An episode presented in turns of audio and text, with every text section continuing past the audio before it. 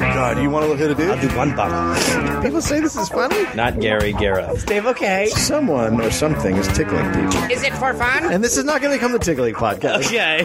You are Queen Fakey of Made Up Town. All hail Queen Shit of Liesville. A bunch of religious virgins go to mingle and And do what? pray. Hi, Gary. No. Nicely done, my friend.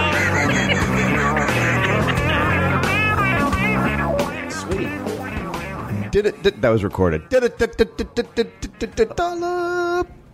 That I'm pretty sure that Carmack's suite was picked up at the beginning. I just want to say it seems like things are popping over here. Things are popping. Got CarMax sold a car to envelopes. CarMax. And this is something you're. Oh no, this is from CarMax. Okay, never mind. Took a car to trade in. The dealer was like, "You can have a pile of poop." And then we went to CarMax, and they, I think we got like three thousand more. This does feel like we're doing a CarMax commercial, but we're, Anyway, check out CarMax. hey, CarMax, maximum car. Instead of poop, it's three grand. CarMax.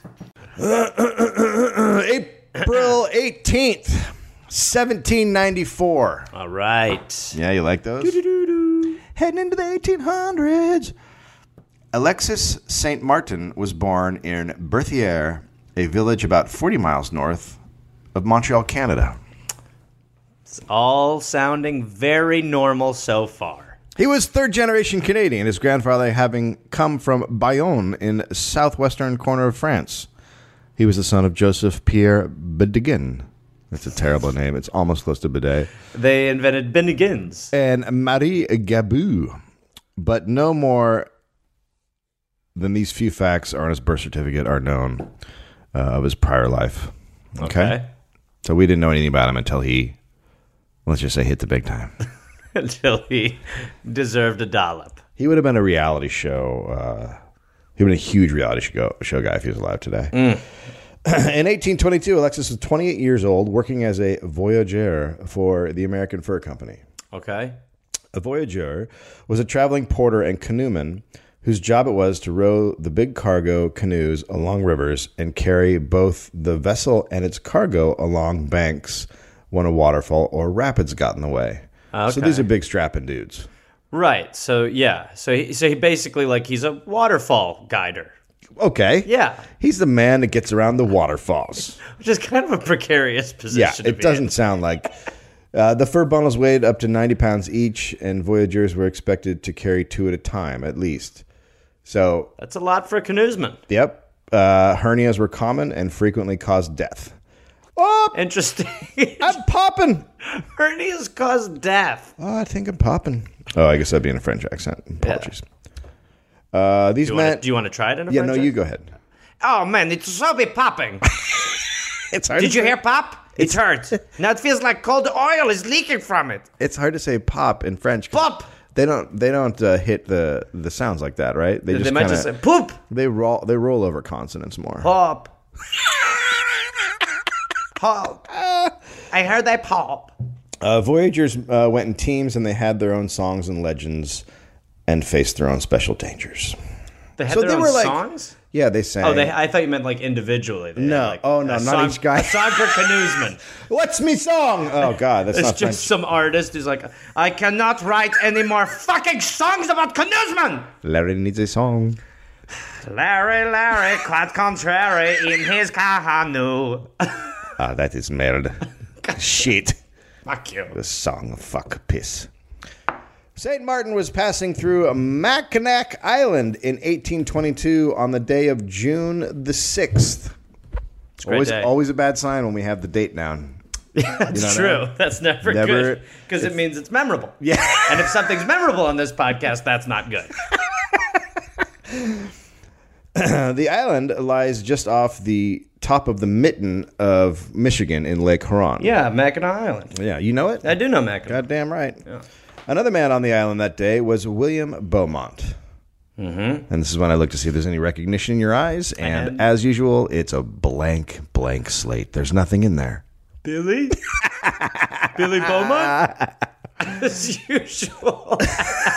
Someday I'll know something, Dave. Hi. uh, Beaumont had a very different life than St. Martin. The Beaumonts came from England to the American colonies in 1635. William Beaumont's father and paternal uncles all fought in the Revolutionary War. After the war, his father Samuel Beaumont became a farmer in Lebanon, Connecticut.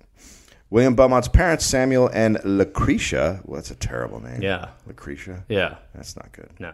Uh, they had a total of nine children. William was their second child. He was born in Connecticut on November 21st, 1785. Lebanon was then the sixth largest town in Connecticut. As a boy, William's schoolmaster was Silas Fuller, who became a medical doctor in Lebanon and served in the War of 1812 as a regiment surgeon. In 18- 1807, William left Lebanon for Champlain. Huh? It's all happening up Sure, yeah. where Champ- you like stuff yeah. uh, where he became known as the town schoolmaster and served as secretary for the local debating society. cool So that's, job. A, That's, that's a rich guy. cool. I'd like to get into debating.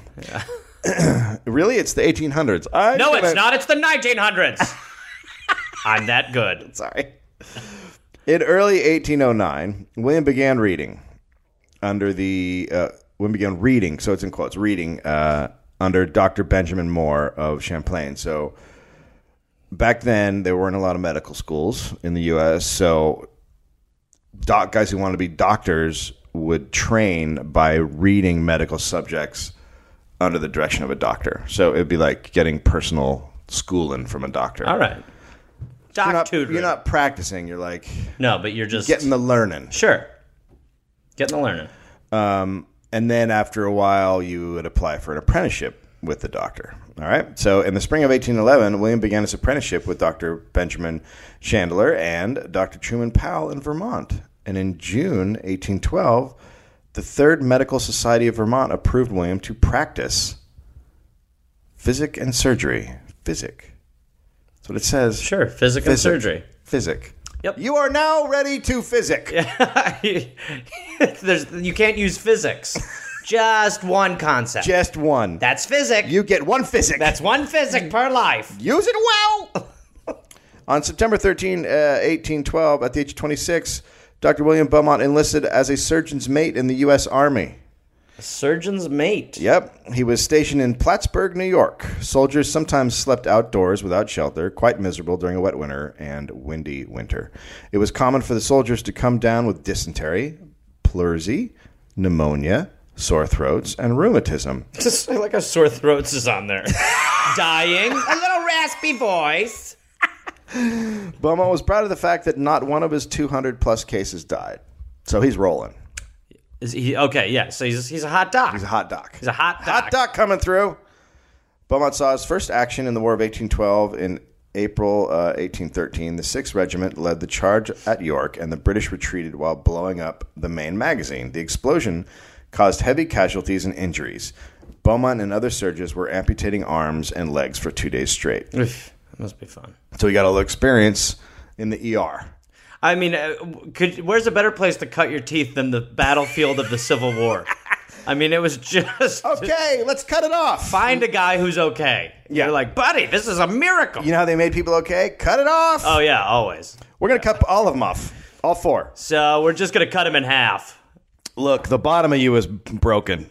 So We're going to cut you right in the middle. so we're gonna put wheels on your torso, and you'll be able to kind of pedal around with your hands. Bite down on this grape. You'll be the flag holder. You'll hold the flag. And we're just going to plant that in your shoulder. There you go. Stay there, bud. Uh, after the war ended, Beau- Beaumont left the army, and in June 1815, he began private practice in Plattsburgh, New York, where he met his future wife, Deborah. Oh, sweet. See? See, it's- it's all, it's all happening. I don't I, listen. I, I'll tell you what. What I like is that we're changing it up and we're just doing a sweet story about a nice. kid, a kid who's just doing well. Yep. Yep. But Huh? he re-entered the army uh, in December of 1819. So uh, clearly the private practice didn't work out. It's a shame. uh, this time as a post surgeon. He was sent to Fort Mac- Mackinac on Mackinac Island in Lake Huron. Mackinac Island served as the home for a U.S. Army fort at that time. Okay. The hospital was then in a converted storehouse that Beaumont described as wholly unfit, insupportably cold and smoky in winter, and open to every shower in the summer when patients' beds had to be moved to avoid being rained on. Ugh. So that seems like a weird way to have a Miss hospital. The, miss the private practice, right? what about a roof? yeah, that'd be good.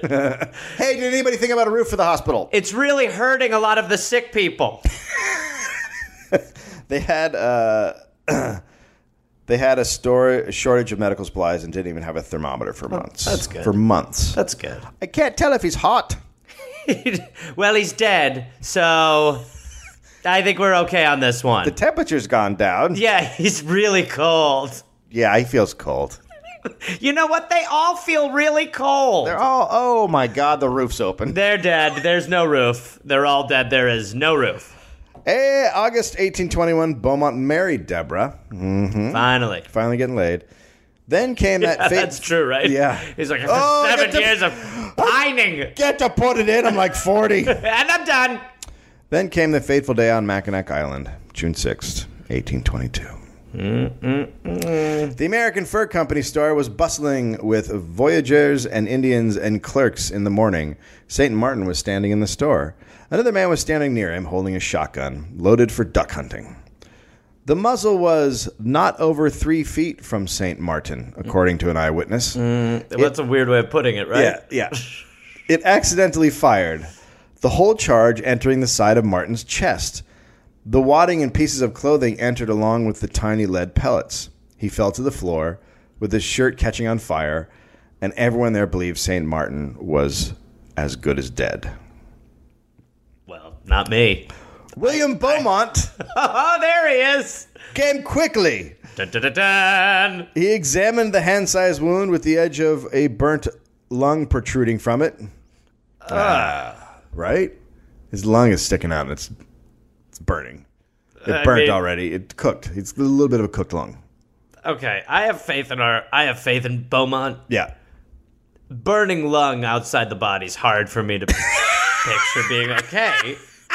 Can I eat that? Yeah. I mean, it's mine. Can I eat it? Someone get the bacon off his chest. We quickly. Oh, God. that is oh God, that's him. That's not bacon. It smells delicious, but that's that's him.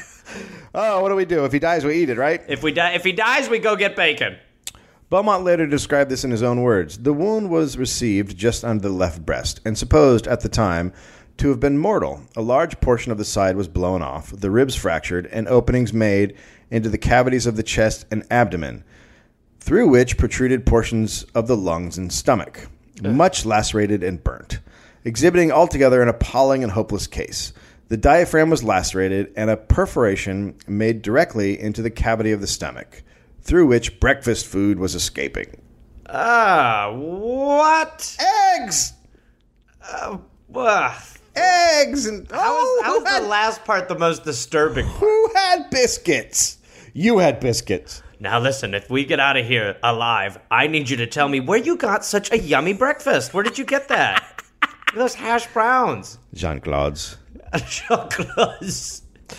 Uh, so what an asshole, by the way, whoever this guy is who just shot his, We never hear about that guy again, but Yeah. that guy was just hanging out, just holding his gun, just hanging out with, you know, finger on the and he trigger. just sprays him. Oh, it's gonna be a good day for gun. Boom. Well, that's a fiery lung. Um, so I guess my bad. Um. uh, Beaumont told the person assisting him that the man cannot live for 36 hours. I will come and see him by and by. He then cleaned the wound as best he could, clips off a bit of rib with his penknife to ease the lung to ease the lung back inside. ah, ah. So he he had to cut. yeah. yeah. Yeah. To get the lung back in, he had to cut some. All stuff. right, I'm just gonna clip your ribs so I can push your lung inside you. Ah!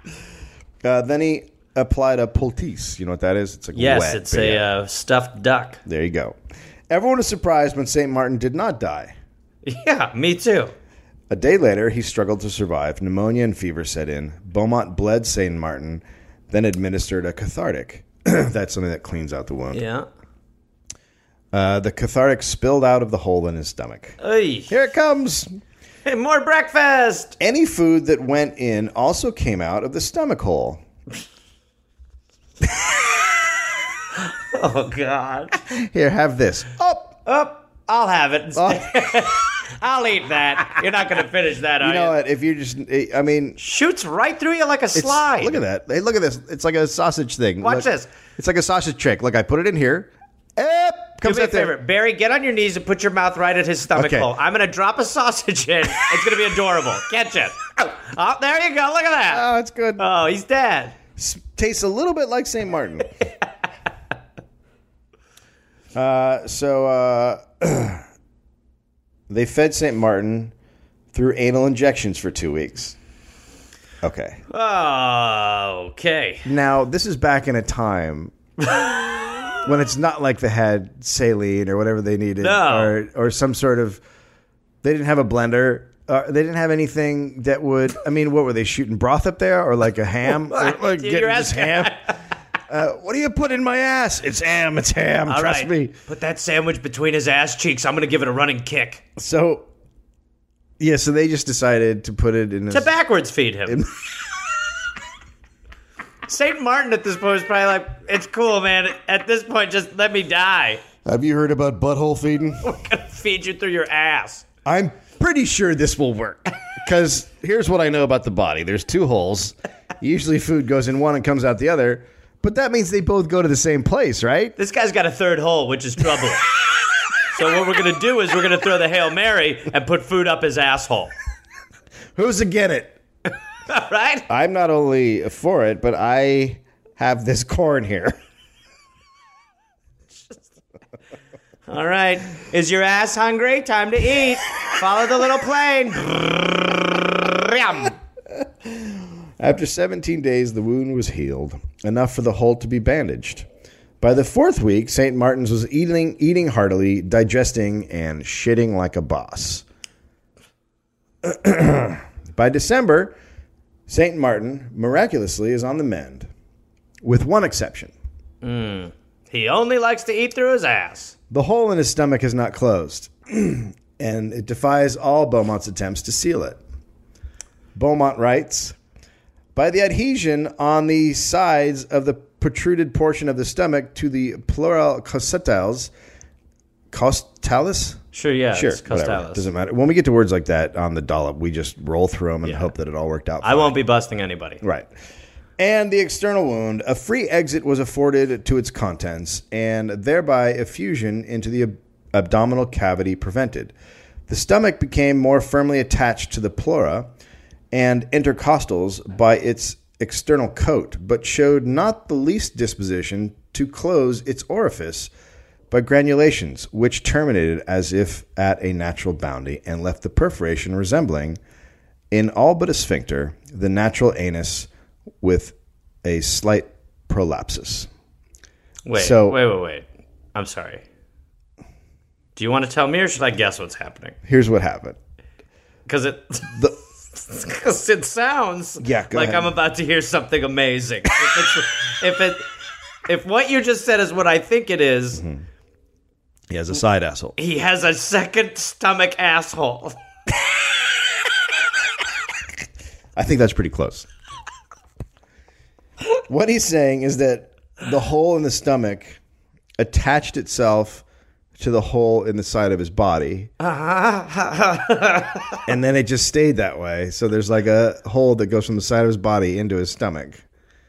So he has, Another route. I mean, like a legit route. Yeah, he's got like a second route. He could go into bars and go, gentlemen, I can eat this steak without using my mouth and everything. Like, oh, I will bet you fifty dollars you cannot. And then he'd pull up his shirt and just start shoving steak in there. That's what he can do. Oh my god! He never did that, but that would be mean, a imagine. great idea. to If he make was alive money. today, he would be in like a Quiznos commercial. oh yeah, yeah. The only food for side mouth. Uh, that's this is what's known as a permanent gastric fistula. Permanent? permanent. Beaumont thought it was a good uh, because the food didn't spill out of the body cavity where into the body cavity where it didn't belong. So the food that was coming out wouldn't just roll around in his body; it would come out the hole. Right. So if he ate food that wasn't digested, it would come out the. How is side. that good? Well, because it's not rolling around in the body and rotting. It's like Oh, he's oh, not so like a- wait. so his body's not like his torso's not like a garbage dump. So he's arguably. yeah, he's not compo- Healthier. He's not composting in his torso. Oh wow! So it's time for us all to get these. The Kardashians will have belly assholes in no time. He's doing like all the compost. The perforation, he added, was about the size of a shilling piece, and the food and drinks continually ex- excluded unless prevented by a plug, compress, or bandage. Wait, wait, wait. So he would be drinking water and he would be like a fucking cartoon that got shot? Yes, Like it definitely. would just squirt out unless he corked it? That's correct. Christ! and Beaumont is still pushing this advantage story? It was a long recovery. During the fourth month, Beaumont was still removing pieces of gun wadding and shot from the abscesses around the wound. Jesus Christ. The doctor's journal described many operations he performed on the chest to remove unstable pieces of ribs and cartilage. Ah. Still. Yeah. After about 10 months, St. Martin's wounds were partially healed, but he was still an object of miserable and helpless, according to Beaumont. St. Martin was then declared a common pauper by the civil authorities of the country. That's not very nice of them. Do you know what that is, being of English blood? Yes, he's just a shithead. Basically, they're describing you as a pile of shit. Yeah. You, and you're, and then like the government has to take care of you. You can't Yes. take care of yourself. Well, when you're corking your second belly, asshole. This man is now garbage. yeah, I mean, he was just like, Oh, wait. On the declaration of the government, this man is human garbage. This is a legal shithead. The authorities decided that because they were neither able or required to look after him, they would send him home to his birthplace at a distance at a distance of more than fifteen hundred miles. So they were Bunch like, of fuckers. "Get this pile of human garbage out of here! Send him back to the place he began." He's like, no, this is where I cut my asshole. your fault, people that brought left him, bring him here. Whatever, wherever he started, it's your Yes, fault. It's time for him to go home and tell everyone the good news. I am three whole man. I have three options. Uh, yeah, so that's what they would do. They would like not our business, and they would send him off and to die wherever he was. So nice From- and understanding. Dr. Beaumont believed that, that the St. Martins would be killed by the long journey home. So he sort of adopted St. Martin. Oh, God. Uh, he took the recovering Voyager into his home as a chore boy to prevent the mechanic authorities from transporting him back to Quebec. Okay, that's nice. It's very sweet. One year after the accident, the, I'm still dealing with the second asshole news, Well. just so you know. I can tell you the second asshole is going to become more of the story. One year after the accident, the injured parts were all healed, with the exception of the hole in the stomach inside. The hole was obviously a bummer for St. Martin, but for A Beaumont, bummer. A bummer. for Beaumont, the hole was an opportunity. Uh, I mean, we better Hmm? be whole- talking medically. you only live once, right, Beaumont? I can put the purple part in. I've got a plug for you.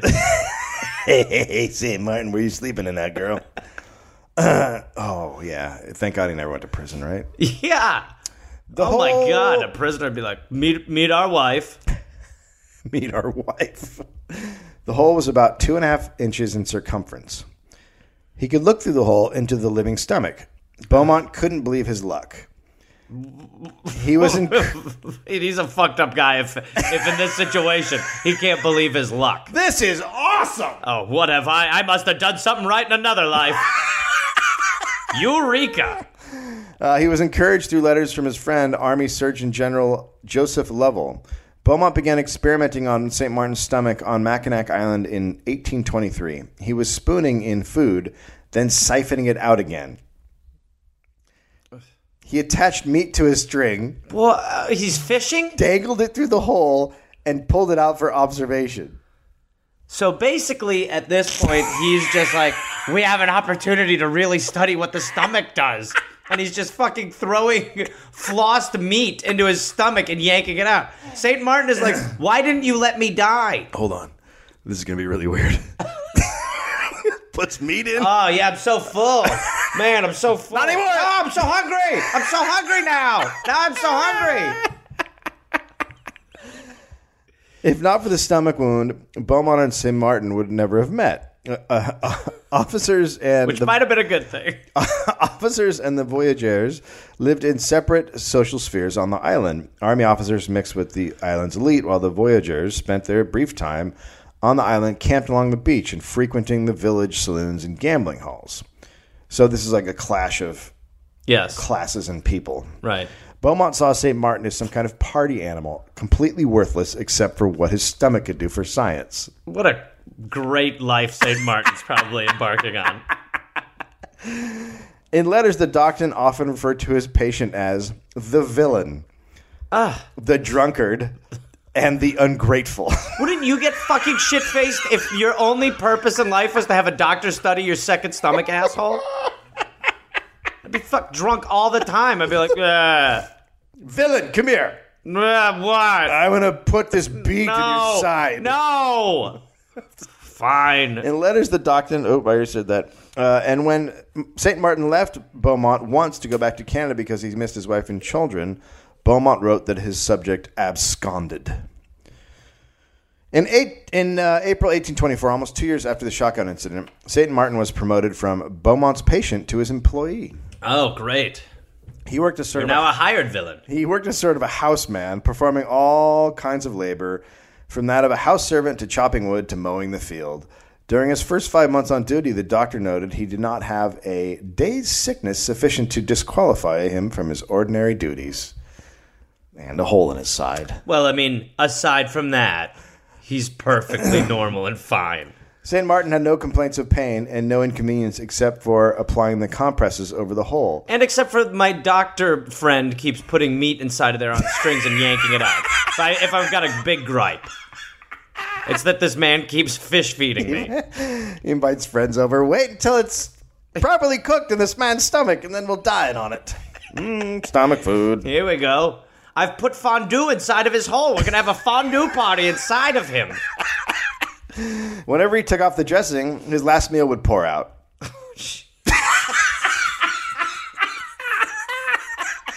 oh fuck! I forgot about that. Up. Up, chili. Oh boy, that's everywhere. Sorry, Uh, I uncorked early. I got chili on the rug. My bad. I uncorked too soon. Imagine seeing that. No, Oh. Oh boy, that's everywhere. it's horrifying. Oh boy. So he had to keep uh, the compress on while he was cleaning up around the doctor's house or tending to the cordwood. Meanwhile, Beaumont was falling in love with the hole. In an article, Oh boy. in an article Beaumont published in the American Medical Recorder in 1825, he closes on an optimistic note. This case affords a most excellent opportunity of experimenting upon the gastric fluids and the process of digestion.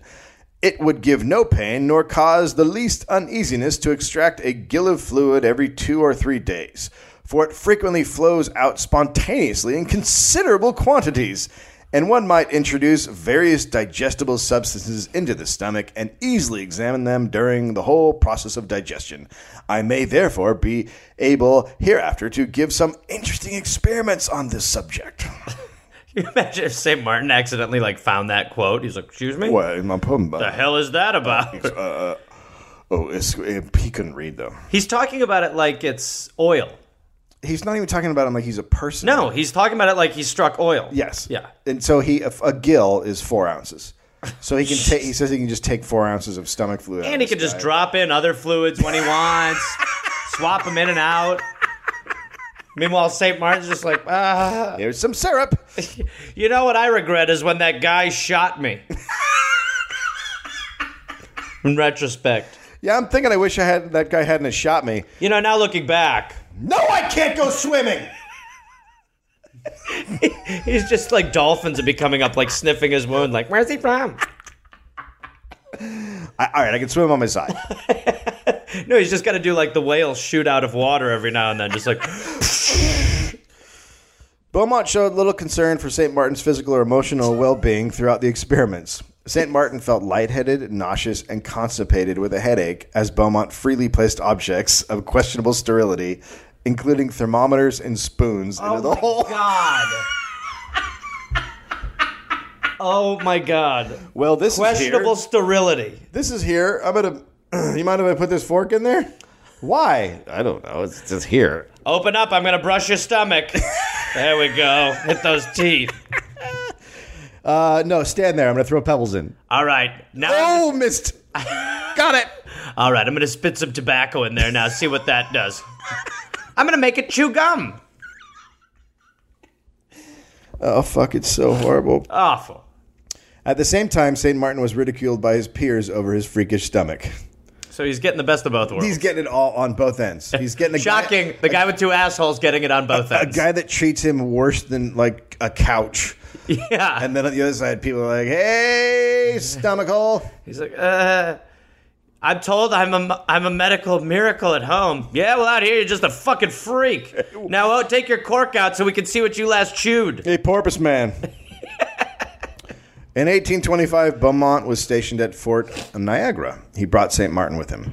There, Beaumont tied quarter ounce pieces of food to the end of a silk string and dangled the food through the hole into St. Martin's stomach. Oh, my God. The food items were high seasoned alamode beef, salted lean beef, What is he doing? raw salted fat pork, raw lean fresh beef, boiled corned beef, stale bread, and raw cabbage. What a fucking. What is he? I mean, really.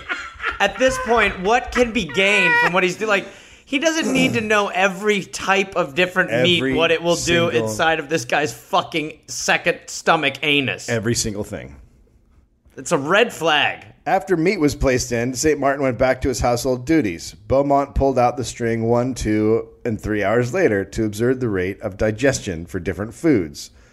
Although, five hours after he first put the food into St. Martin's stomach, Beaumont removed the ple- pieces because St. Martin was suffering from stomach distress. The next I day, wonder why. The next day, he still had indigestion. Yeah, I bet he fucking did. yeah, I have a he's I mean he doesn't what a nightmare. He, he- this is like a twilight zone. You are under my employ, so I will put meats in your side. So I will just be now putting meats inside of your stomach and pulling them out five hours would later. you clean the uh, the office and i'm going to put this pork in your side Do me a favor and uh, dust dust the table and shake out all the rugs and let me put this prosciutto inside you with my finger.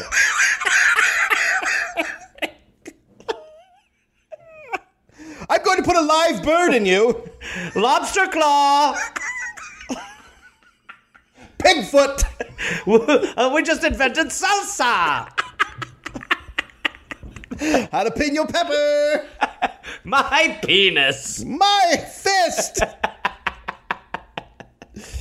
on august 8, 1825 beaumont had st martin fast for 17 hours and then he removed the gastric juice from st martin's stomach He observed the rate of digestion from a piece of corned be- boiled beef, test tube style, while he also placed the same size piece of meat directly into St. Martin's stomach. The stomach digested the meat in two hours. The vial of gastric juice took 10 hours. What a great fact we've learned. The next day, Beaumont repeated the experiments using chicken, which he found digested slower than the beef. The experiments showed that gastric juice needed heat to function. It's weird when you take something out of the body, it doesn't work as well. Shocking. What a great what a great lesson. I'm now going to take out your eyeball and see if it can look around the room when it's on the floor. But first, let's put some ham inside you. See what that does. Beaumont's experiments settled a scientific debate on both sides of the Atlantic over the nature of digestion until Beaumont published his observations in his books, Experiments and Observations on the Gastric Juice of the Physiology of Digestion. Mo- great title. Mo- they Easily made- could have been titled "Killing a Guy Named Saint Martin." but how is that not a movie? That's a Yeah. great title for a movie. what are you going to see? Experiments and Observations of the Gastric Juice and the Physiological of Digestion, starring Matt Damon. And Richard Gere. Most scientists believed that digestion was either mechanical or chemical. The first attributed digestion to uh, a, a grinding in the stomach, the latter to solvent properties of gastric juice. So, Beaumont proved once and for all that digestion in the stomach was chemical. So, there. So, the Great. experiments paid off for something we didn't really need to know. Yeah. Bingo. Good job. Uh, a product uh, mostly of the gastric juice itself, which Beaumont surmised was completely was composed largely of hydrochloric acid. So he thought that the stomach was made up of hydrochloric acid. The discovery lifted the doctor from obscurity, and he became seen as the father, father of American physiology. Well, I think I have a different name for him. Well, uh, Hole Master. the father of stomach fonduing. Hole Master. What the fuck? Call me Hole Master. And he and he's now famous. Now pe- he's out of obscurity now. Meanwhile, Saint Martin is Saint just Martin is walking in- around with a fucking whiskey cork in his stomach. Get away from that man's hole. It's mine. Don't even look at it. I'm Dr. Beaumont. Hello. Keeper of the hole. This is Villain, the man with a stomach asshole. He's quite a dick for having a hole in his side. He's real. Hey guys, I'll tell you, one of his pet peeves is shoving chicken in his stomach. He's real weird about it. To accommodate his experiments, Beaumont schemed various ways to keep St. Martin close at hand. But in September, St. Martin returned home to Canada, so Beaumont was unable to experiment on him further at this time. Thank God. St. Martin got married and had three children. So there was a lady out there that was like, I don't care if you have a hole. Yeah. I love you the way you are. I want to settle down so bad. Yes. Oh, God, let's not eat before we fuck. Oh, your cork's out. Your cork's oh, out. your fucking cork's Oh, out. the smell. Oh, my God. Put the cork back in. Good lord. What did you eat? Oh, we'll finish, but my God. In 1826, Beaumont was assigned to Fort Howard, Green Bay, which was then in Michigan territory. The medical problems he saw at Fort Howard included fevers, diarrhea, dysentery, and rheumatism. Beaumont connected the health issues with the sudden changes in weather, cold weather, hot weather that turned the water bad, damp weather, etc. Beaumont thought that the numerous wounds and sprains he saw were caused by alcohol abuse, as soldiers in those days were rationed an entire gill of whiskey per day by the government. Wow. Two, two gills a day if a soldier was on manual labor for 10 days or more. Can we just at least say that we used to take better care of our veterans? More than we do now. That's four ounces of booze a day or eight if they're working hard. Government sanctioned booze. That's fucking awesome. As a doctor, you need whiskey.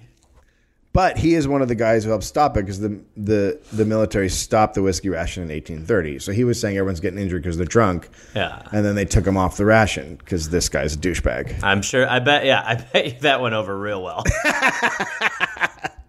In 1828, Dr. Beaumont was transferred to the 5th Regiment's headquarters in St. Louis, Missouri. But while he was headed to St. Louis, he stopped at Fort Crawford in Prairie du Chien, Wisconsin. Did I say that right? sure. Yeah. Prayer to Shane. No. Yeah. Sure. Prayer to He Shane. said it a little bit different. To Shane. Prairie du Chien. Prayer to Shane. Perfect. You, you nailed it, David. The commander of Fort Crawford ordered Beaumont to stay so their medical officer could go on leave. So he gets there, he's stopping by.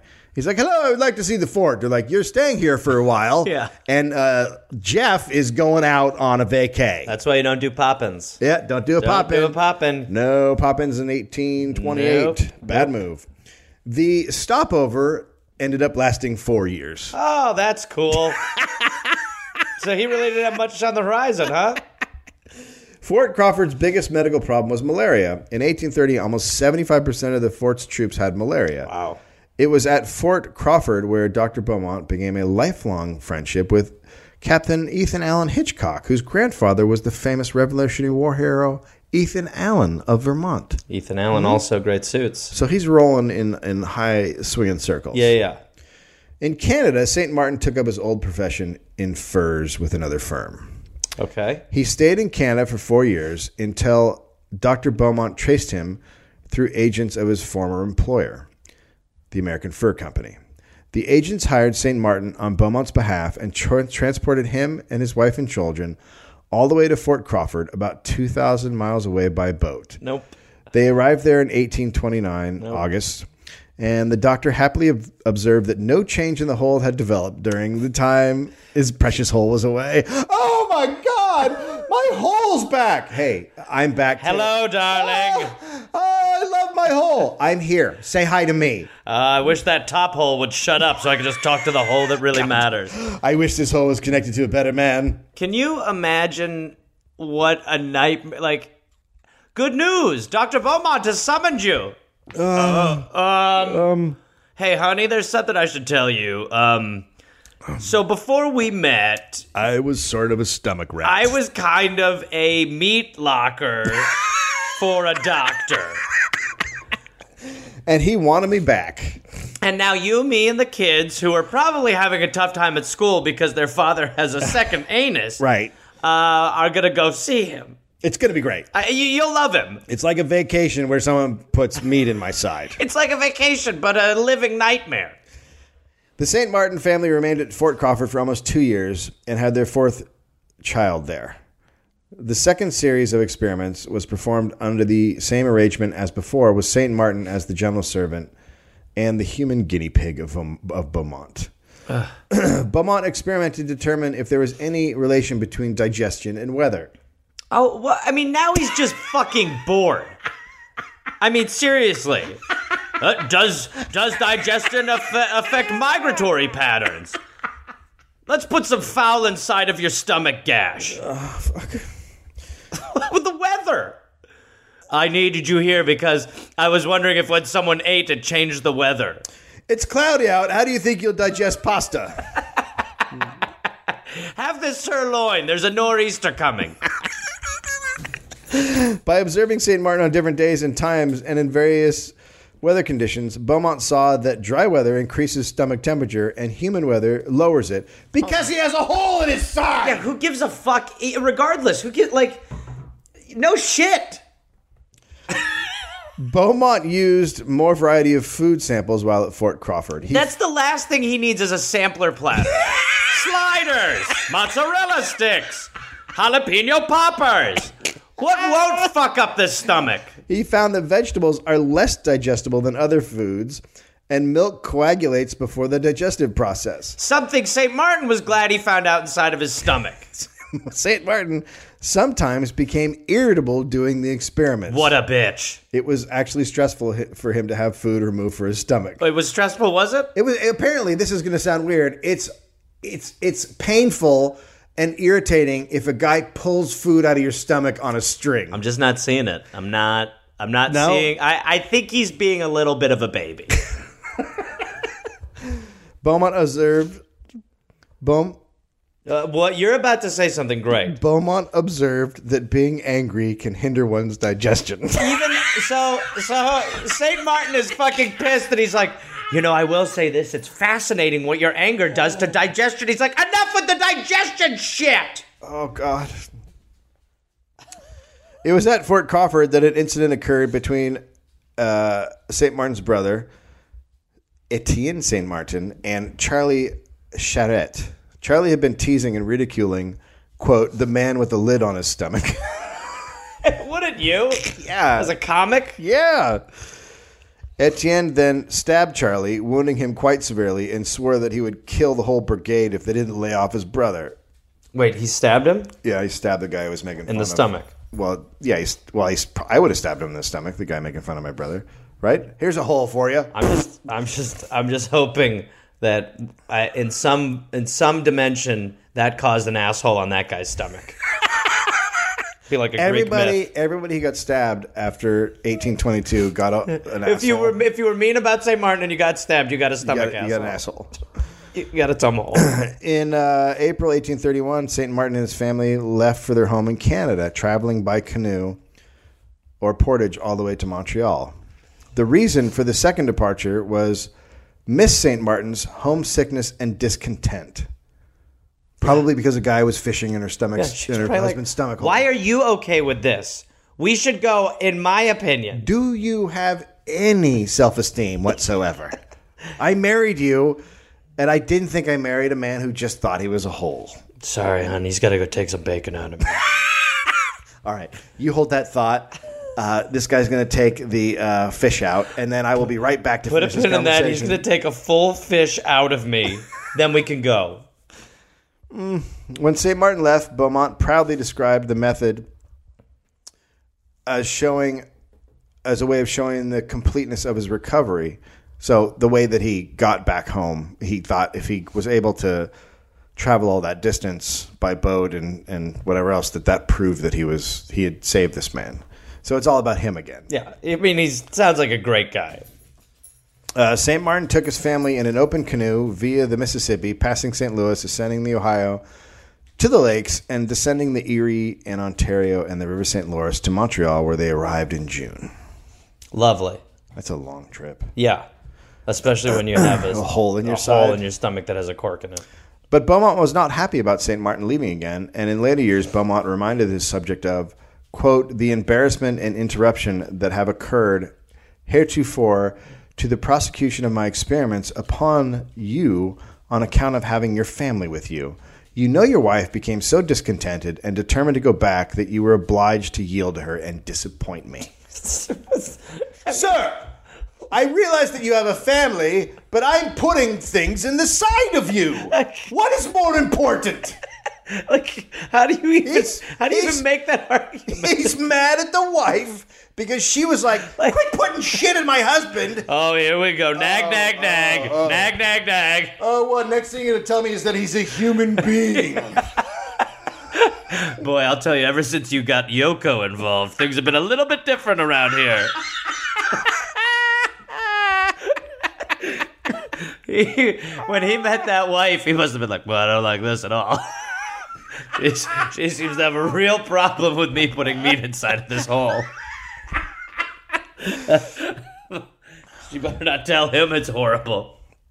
okay, I'm going to put quail in here. Don't tell your wife this time. All right, I'm going to try to cook a fried egg inside of your stomach. Don't be weird and tell the missus. Did I mention that St. Martin was an illiterate French Canadian? Dr. Beaumont did not speak French. So, this whole time, they had no way of communicating. Unless there was an interpreter there. well, I guess when you speak the language of asshole meats, it's kind of universal. In late 1832, Beaumont took leave from the army in order to conduct further experiments on the digestive system. He found St. Martin. Good news! I'm coming back. He found- I'll come to you this time. He found St. Martin in October and talked him into coming back. Oh my god! St. Martin was very, very poor with a family to support, so he couldn't refuse the money Beaumont offered.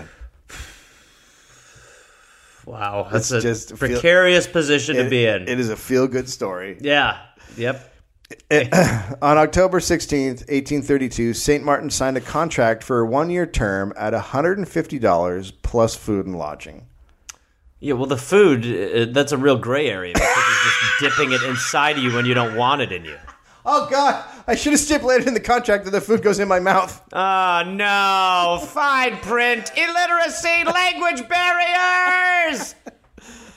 St. Martin agreed to follow the doctor wherever he might go, anywhere in the world.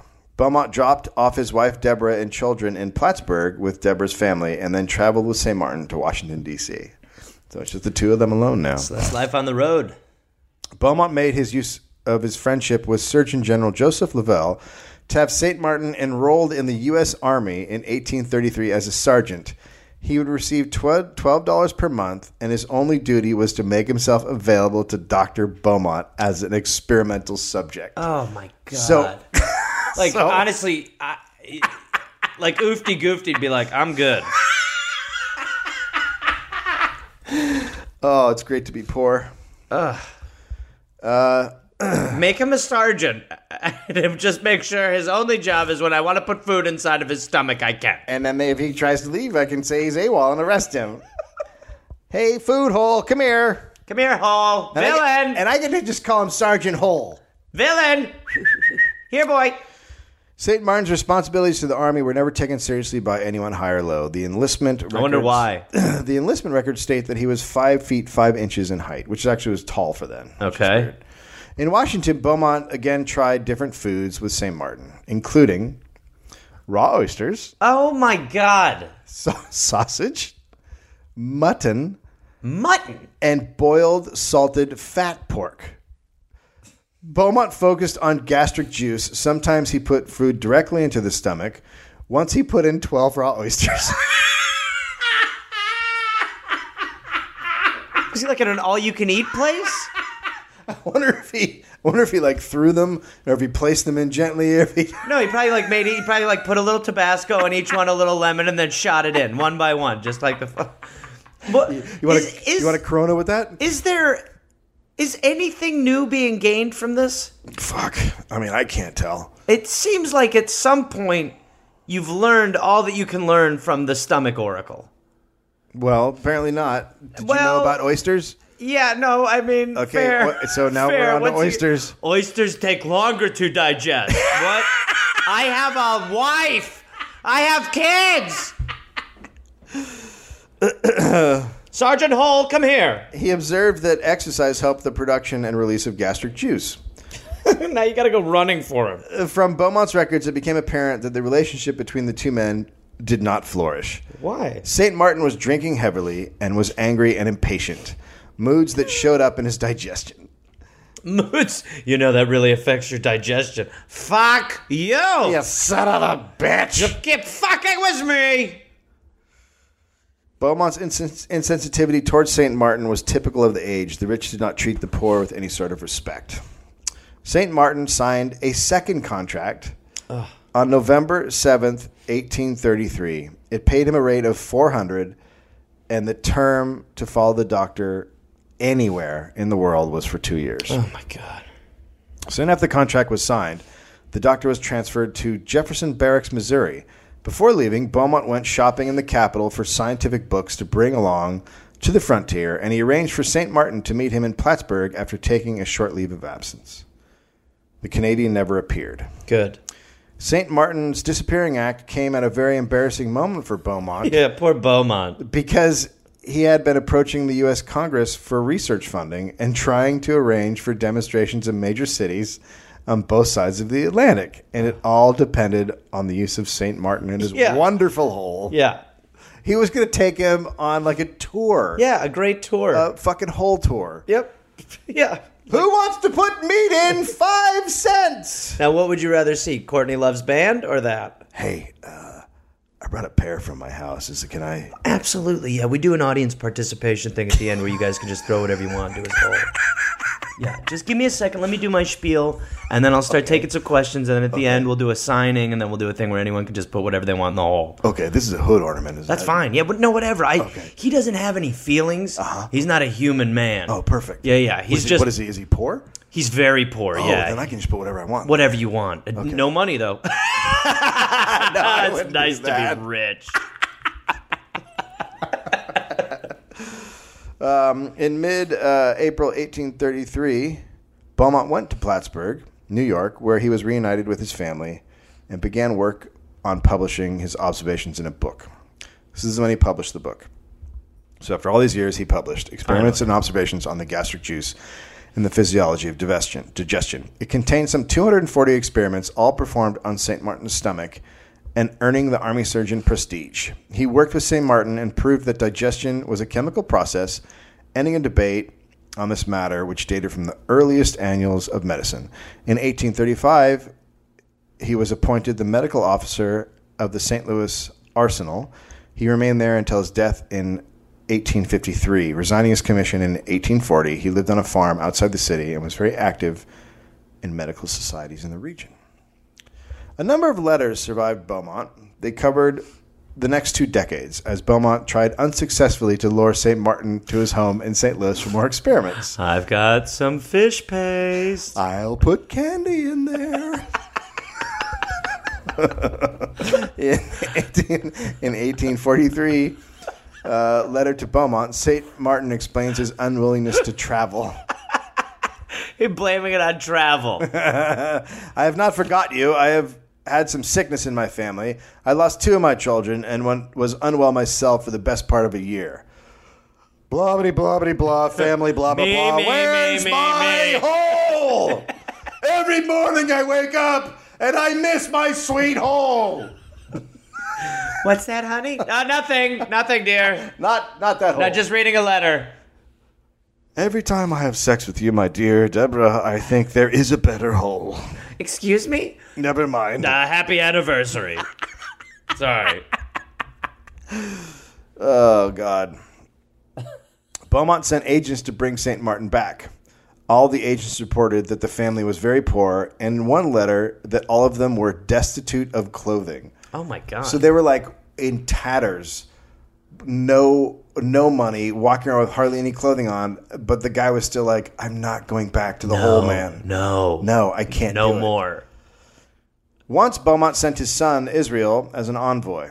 But Beaumont and St. Martin could never come to terms. St. Martin wouldn't return without his family, and Beaumont didn't want the family. Yeah, I mean, That was the sticking point. Well- He's like, I'm bringing my family. He's like, no, you're not. That woman made you go home. she, if it, she poisons you. She, She- keep, she keeps saying things about. I know she doesn't like me. She gives you what's known as self confidence, which I find enraging. She makes you believe you're a human, and you're not. You're a hole that breathes.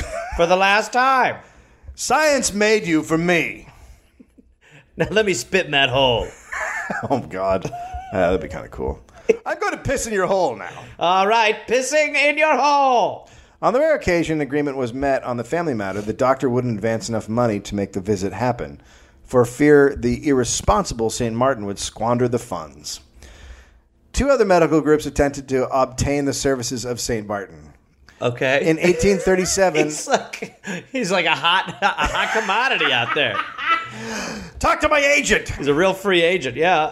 In 1837, a group of physicians that promoted vegetarianism sought to bring St. Martin to and his hole to Boston in the hopes of disproving Beaumont's conclusion that meat was easier to digest than veggies. Yeah. So- so after all this shit, he's fucking wrong. Oh, fuck. What the fuck? Point, counterpoint. Starring the hole. Salad in the hole. Salad in the hole. Also, the Medical Society of London raised three to 400 British pounds to lure St. Martin over and show them the hole in 1840. He did not do it. Please come to our country. Show us your hole. Please take a, a possibly deadly voyage across the ocean with your hole. To We just understand that Show us your hole. disease is rampant on these vessels, but please bring your exposed wound hole to the Queen. Just pop some oranges in there so you don't get scurvy. Bob's your uncle. Show us the hole. Oh, there it is. Crikey, it's beautiful. What a wonderful hole. Absolutely lovely. My lord. Sorry, I've dropped a tooth in it. Things are not uh, things are not all rosy for Beaumont. In 1840, he was called in as a physician to assist the publisher of a St. Louis newspaper who'd been struck on the head with an iron cane by a politician who his newspaper had maligned. How fucking awesome! Freedom of is the that? press. Yeah, Yeah, that's you- great. If the if a guy's writing shitty stuff about you in a paper, you get to crack him over the head with an iron. Use an iron cane. Cane. Beaumont performed an operation cutting a hole in the patient's skull to remove the pressure. The publisher died, and the politician went on trial for murder. In their defense, his lawyers accused Beaumont of drilling the hole in the man's head just to see what was inside, just as he left the hole in St. Martin's side. It's a good argument. It worked. Oh shit! The politician got off with a $500 fine. a fine? Don't do that again. Wow, that's crazy though. There, like, there's just such an a t- airtight argument. Yeah, there is. He's obsessed with holes. He's got a history of hole shit. Guy loves holes. You want to put another hole in a guy, you Let me got a say, chance. Iron Cane didn't kill him. The hole, Hole. doctor did. Oh man. Over the years, Beaumont had been accused of not closing the hole after the wound healed so he could exploit it. a Can't charge. really argue. A charge I don't think is false. Let me just see what a little little, little cheeseburger does on the old brain. Uh, after that, oh, other than that, Beaumont's li- later life in St. Louis was comfortable. He was happily married and had three children he adored. While Beaumont's book never made him much money, it brought him prominence, which translated into a busy physician's practice. Beaumont died in 1853, about a month after he hit his head on an icy step after visiting a patient. Toward the end of his life, Dr. Beaumont regretted his refusal to budge on his exclusion of St. Martin's family from the deal. That's his regret. yeah. I should have let him come. I should. I could have. I could have spent another twenty years in my hole. God, damn it! What? Are, do you have any last words? I miss my hole. Not Rosebud. Let's just tell it. Oh, that's Let's it. tell his wife she said I love you. What is he on his deathbed? He goes Rosebud, and then cut to them seeing a tattoo above the Yeah. hole. It says Rosebud. Or it's Rose butt. Rose, but Oh, fuck. St. Martin outlived the doctor by 27 years. He did not have a happy uh, life. In 1856, a man going, going by the name of Bunting and masquerading as a doctor toured. Uh, that's amazing already. Hello, I'm Bunting. I'm a doctor. Dr. Bunting, you may call me. he toured St. Martin around 10 cities, treating him like a circus freak. Bunting had been pulling scams for years. In January 1850, he came to Montreal and advertised in a newspaper a cure for stammering and stuttering. That's awesome. But but but but how, how, how d- d- d- d- does it wo- wo- Just wo- g- g- work? g- give me the money. they stopped in each city for a few days Boston, Cincinnati, Columbus, Detroit, Louisville, Montreal, New York, Philadelphia, St. Louis, and Toronto. In each city, doctors pointed out that Bunting was a fake and that the 60 year old man with the hole in his torso was a sorry drunk. The considerable press exposure drew the attention of circus master P.T. Barnum, Oh God. but St. Martin never got called up to the big top. They're not having him?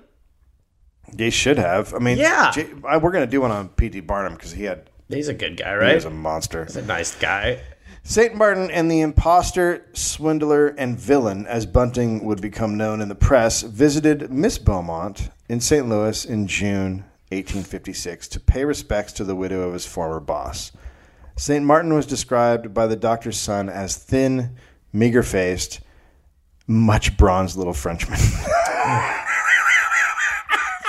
I can't believe he's going there to pay respects. he was still a nice guy. That's crazy, though. St. Martin Your asked. husband was a great man. That's a lot of people. To me, it was a living uh, prison. Total. Uh, Hell. could you toss one of those biscuits in here? Hey, mind if I put a couple biscuits in the hole for the old time's sake? St. Martin asked after the other children and wished the whole family well. The whole family. Whole family. Whole Except family. for the dead guy, he can go fuck himself. St. Martin made some money from the tour, but it wasn't enough to lift him out of poverty in his old age. Israel and St. Martin corresponded for the rest of St. Martin's life. Alexis St. Martin died at St. Thomas de Joliette, Quebec, on June 24th, 1880. His family purposely left his body out to, be, to decompose during a hot spell of weather before burying him in an unmarked grave. Eight feet So they deep went. They with went the rocks. slow cremation route. Well, to keep the curious from exhuming it. Ah, that's smart. The body was in such an advanced state of decomposition that it could not be brought into the church for his funeral mass, but, but instead was left outside during the service. What a really nice visual. really sweet way to go. just to, just to, his body's out there and they're all inside, and the dog runs up and humps the hole. Oh yeah. Runs You off. just come out. You're like, where is uh, Saint Martin? oh God, the dog's got him in the bushes. Roar! He won't let him go. The, the family refused many requests by medical professionals to buy the body or just the stomach. Dr. William Osler, for example, wanted the three holed gut to reside permanently in the Army Medical Museum in Washington. In 18, in, uh, sorry, in 1962, St. Martin finally got his due when the Canadian Physiological Society decided it was time to mark his grave. A committee finally persuaded one of St. Martin's granddaughters to disclose the grave location, and a plaque was placed on the church's wall near the grave stating St. Martin's history and that through his affliction he served all of humanity. How do you feel? People are good. I just feel so bad for him. He got nothing good out of any. Poor as fuck. Like it's bad enough to get shot, and you're like, "Oh, it was rough. I got shot," but then to have a permanent hole, and some dude's like, "This is great." So I've got some food for your hole. That's crazy. Yeah. Jesus. I mean, I, I don't know where you keep finding this shit. I mean, what the fuck? Horrible, horrible human, Yeah. horrible man. Any last words? Um, uh, I think I, I think I might actually be a little speechless. Fair enough. Hey there, people listening to the Dollop. Uh, this is Gareth. Yes, this same guy. I listen. I have a new podcast called "We're Here to Help" that I'm doing with my friend Jake Johnson. It's basically a call and advice show where we don't say that we're professionals because we aren't, but we try to help people with problems that are important to them. You can listen to it wherever you listen to podcasts, and it is out right now. So go listen to "We're Here to Help" with Jake and Gareth. We're here to help with Gareth and Jake. I don't remember how we did it, but either way, fun half hour comes out Tuesday, August 22nd, and the episodes will be out every Tuesday and Friday. We're here to help. Oh, hey there, everybody! It's Gareth, you know, from this uh, this podcast. Uh, listen, I've got some stand up shows. I'm inviting the Garmy, the Gareth Army, to join me for. I will be in Fort Collins, Colorado, August 18th and August 19th. I will be in Minneapolis, Minnesota, August 24th through August 26th at Acme. I will be going to the UK in September. Please join me. I will be in Glasgow September 13th, London September 15th, Dublin September 17th, and September 19th, Manchester, Birmingham September 20th, Bristol September 22nd, and Cardiff September 24th. And then in November, I'll be in Australia. November 10th, almost sold out, I think. I'll be in Melbourne, Australia. Then I will be in Northbridge, Australia on November 15th, Adelaide November 16th, Canberra November 17th, Brisbane November 18th, and then I will be in uh, Sydney on November 24th. Go to GarethReynolds.com for tickets. Garmy, let's get at it after it. Let's see you there.